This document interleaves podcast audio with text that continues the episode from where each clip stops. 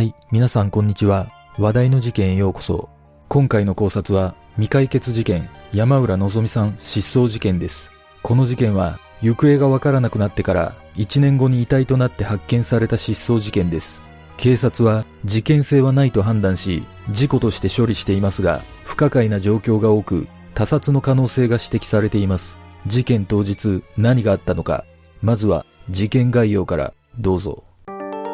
事件概要。2004年2月16日午後5時40分頃、三重県阿能町の会社員山浦のぞみさん、当時20歳が勤務先を車で退社した後、行方がわからなくなった。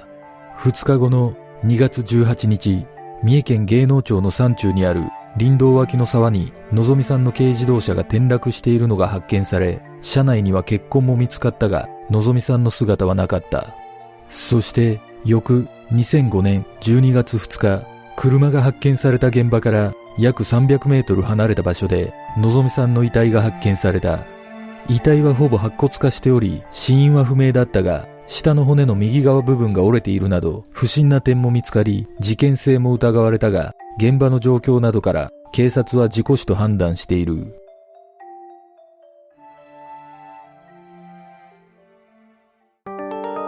事件の経緯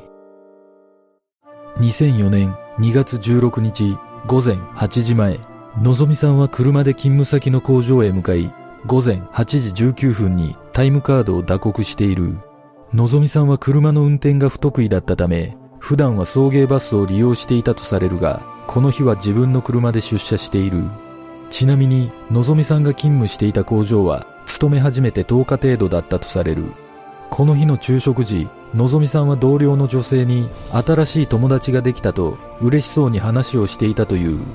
仕事を終えた午後5時半頃、高校時代の友人に今から帰宅するというメールを送信し、午後5時41分にタイムカードを打刻し退勤している。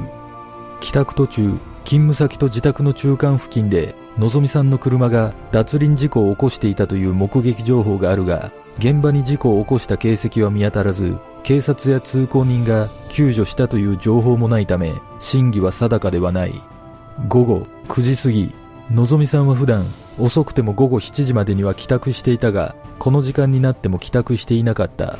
母親はのぞみさんの携帯に何度も電話をかけたが、県外電源オフのアナウンスが流れ、繋がることはなかったため、母親は警察に通報した。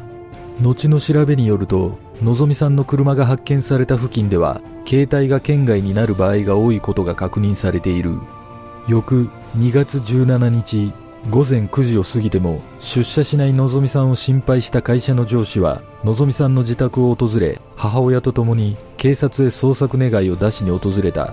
そのタイミングで母親の携帯にのぞみさんから着信があり、すぐに切れてしまったため、かけ直したが繋がらなかった。代わりに上司がのぞみさんの携帯に電話をすると繋がり、会話をしている。それらの内容は、もしもし、どうしたの？ごめんなさい。ちょっと具合が悪くて、今どこにいるの？自宅にいます。何言ってるの？今お母さんと一緒だから、電話変わるね。のぞみ、どうしたの？雪で滑って車が落ちた。大丈夫なの？大丈夫だよ。今どこにいるの？わからない。もしもし、ほんまにどこかわからんの？わからない。周りに何がある？トンネルを通りました。山が見えます。三重県内なの？そうです。民家が見えました。その民家に行って、住所を聞いて、僕の携帯にかけなさい。迎えに行くから。はい。後日、母親はこの時の会話について、電話の相手は娘ではなかったかもしれないと発言をしているが、事件から2年後のインタビューということもあり、確証は得られていない。午前11時54分、のぞみさんの兄の携帯に、のぞみさんから着信があったが、電波状況が悪く、会話はできなかったという。夕方頃、のぞみさんの父親は、のぞみさんが電話で話した、雪、トンネル、山、民家というキーワードから、心当たりのある場所の捜索を開始した。2月18日午前8時30分頃、父親は釈上湖付近の林道脇の沢に、のぞみさんの車が転落しているのを発見したが、のぞみさんの姿は見つからなかった。警察は捜索に延べ400人を投入し、現場付近を5日間捜索したが、のぞみさんを発見することはできなかった。その後、チラシ配布などで情報提供を呼びかけ、決定的な情報は得られなかったが、2005年12月2日午後3時30分頃、車が発見された場所から約300メートル離れた山林の斜面でのぞみさんの白骨遺体が発見された。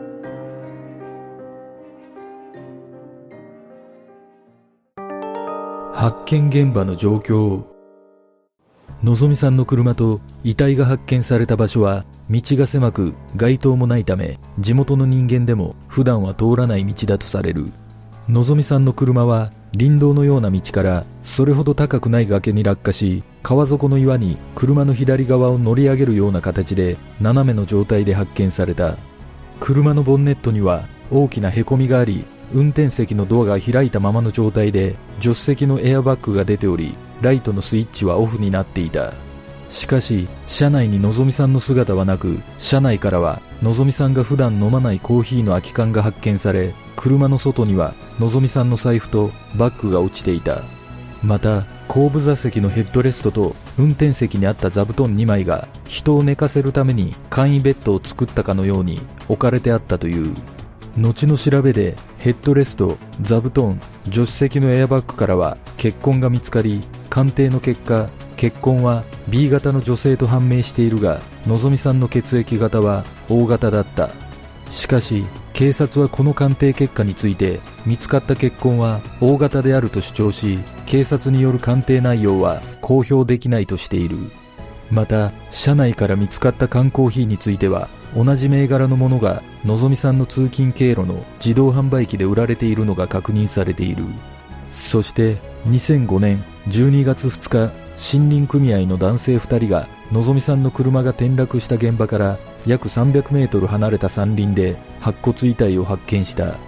三重大学医学部の検視により歯型などからのぞみさんであることが確認され衣服の乱れや体に損傷がないことから警察は事件性はないと判断し事故として処理された。のぞみさんが履いていたジャージのポケットからは当時使用していた携帯が発見されたが遺書などは見つからなかったという。また京林大学が行った司法解剖では下の骨の右側部分が折れていたことが判明し断定はできないが右手で首を絞めた場合に力が強くかかる親指が当たる位置で考察された可能性が指摘されている。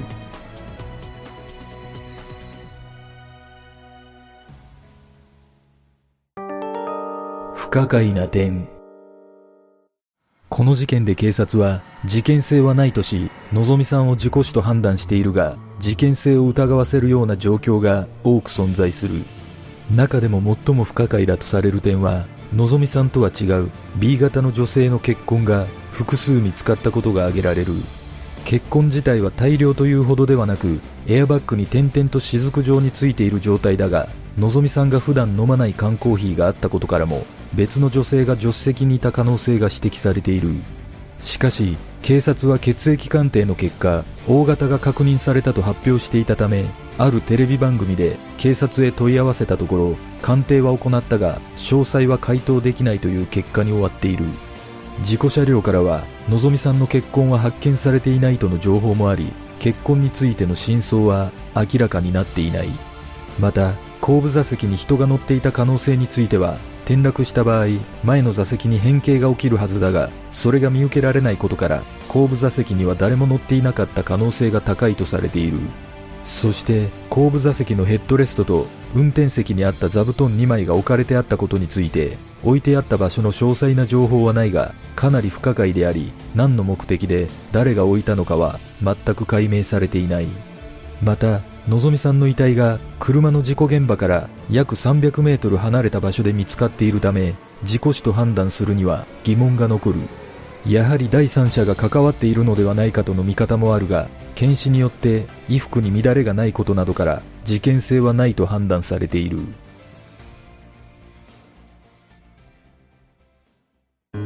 事件の真相とは？のぞみさんは事件当日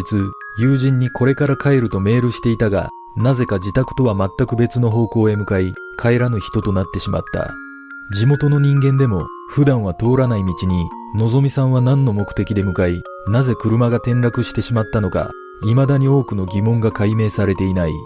実は、行方がわからなくなった翌日の17日、午前中にのぞみさんと3人で会話した後、午後2時に会社の上司がもう一度のぞみさんの携帯に電話するとつながり、その時、のぞみさんが助けてと言ってすぐ切れたという情報がある。これが事実だとすれば、やはり事件に巻き込まれた可能性は否定できない。のぞみさんの遺体が見つかった時点で、警察が事件として捜査していれば、携帯の履歴などから早々に犯人が割れていたのではないかとの見方もある。のぞみさんの母親は電話の会話を振り返り、いつも電話口で必ず話す、お母さんという問いかけがなかったことに違和感を覚え、娘ではなかったかもしれないと語っているが、のぞみさんでないとするならば、やはり B 型の女性が関わっているとも考えられる。果たして、のぞみさんは本当に事故だったのか、それとも事件に巻き込まれたのか、この事件の真相とは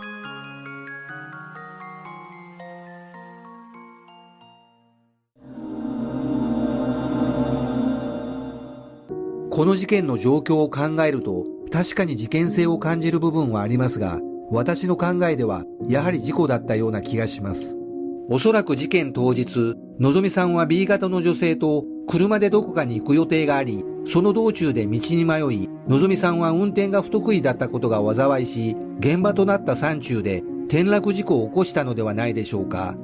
だとすれば、B 型の女性はのぞみさんを救護しようと、車のヘッドレストと座布団で簡易ベッドを作り、のぞみさんを寝かせたところ、急に怖くなり、その場を立ち去ったと考えることもできます。そして翌日の朝、のぞみさんは意識が朦朧とする中、母親に電話をかけたのかもしれません。しかし、電波状況が悪かったために、のぞみさんは電波の届く位置を探し求め、山の斜面を登ったところで力尽きてしまったのではないでしょうか。もしかしたら、警察は当初、B 型の女性を保護責任者遺棄致死で捜査をしたものの、特定できなかったことで、のぞみさんの単独事故として処理したのかもしれません。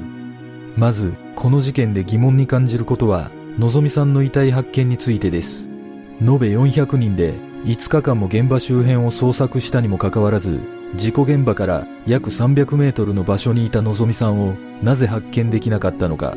約1年後に発見されたのぞみさんの遺体は、小動物が食い荒らした形跡がなかったという情報もあるため、もしかしたら土の中に埋められていたのではないでしょうか。だとすれば、この事件は事故ではなく、誰かに殺害された可能性が考えられます。事件当日、のぞみさんが同僚に話していた、新しくできた友達というのが、事件に深く関わっているような気がします。おそらくその人物が B 型の女性だったのではないでしょうか。私の想像するシナリオは、のぞみさんは事件当日、この新しくできた友達と仕事が終わった後、会う約束をしていたため、この日は車で出勤し、その日の夕方、高校の友人に今から帰宅するというメールを送信したのはあまり長時間会う予定ではなかったからかもしれません。そして退勤後、新しくできた友達を車で迎えに行き、車内で何かしらのトラブルに発展し、のぞみさんはその場で首を絞められ殺害されたような気がします。おそらく衝動的な犯行で、犯人はとっさに事故に見せかけるため山に向かい、車を沢に転落させたものの、のぞみさんの首に殺害の痕跡が残っていることに気づき、少し離れた場所に埋めることを考え、道具などを取りに一度現場を離れたのではないでしょうか。だとすれば、車のヘッドレストと座布団が外にあったのは、現場に戻るまでの間、のぞみさんの遺体を寝かせていたと考えることもできます。仮に座布団に寝かせていたとすれば、後悔の念からなのか、女性的な行動の印象を感じます。現場に残された血痕は、これらの一連の動作の中で手に怪我をしたのではないでしょうか。そして犯人の女は、犯行の発覚を遅らせるために、のぞみさんの携帯から家族に電話をし、のぞみさんになりすましたような気がします。ある情報によると、のぞみさんの兄はあまり家族と仲は良くなく、むしろ不仲に近い状態だったとされているため、のぞみさんの兄に着信があったことは逆に第三者であることの証と捉えることもできます。その後、携帯の履歴をすべて削除の上、のぞみさんの遺体のポケットに戻し、本人が電話したように演出したのかもしれません。皆さんはどんな考察をするでしょうか？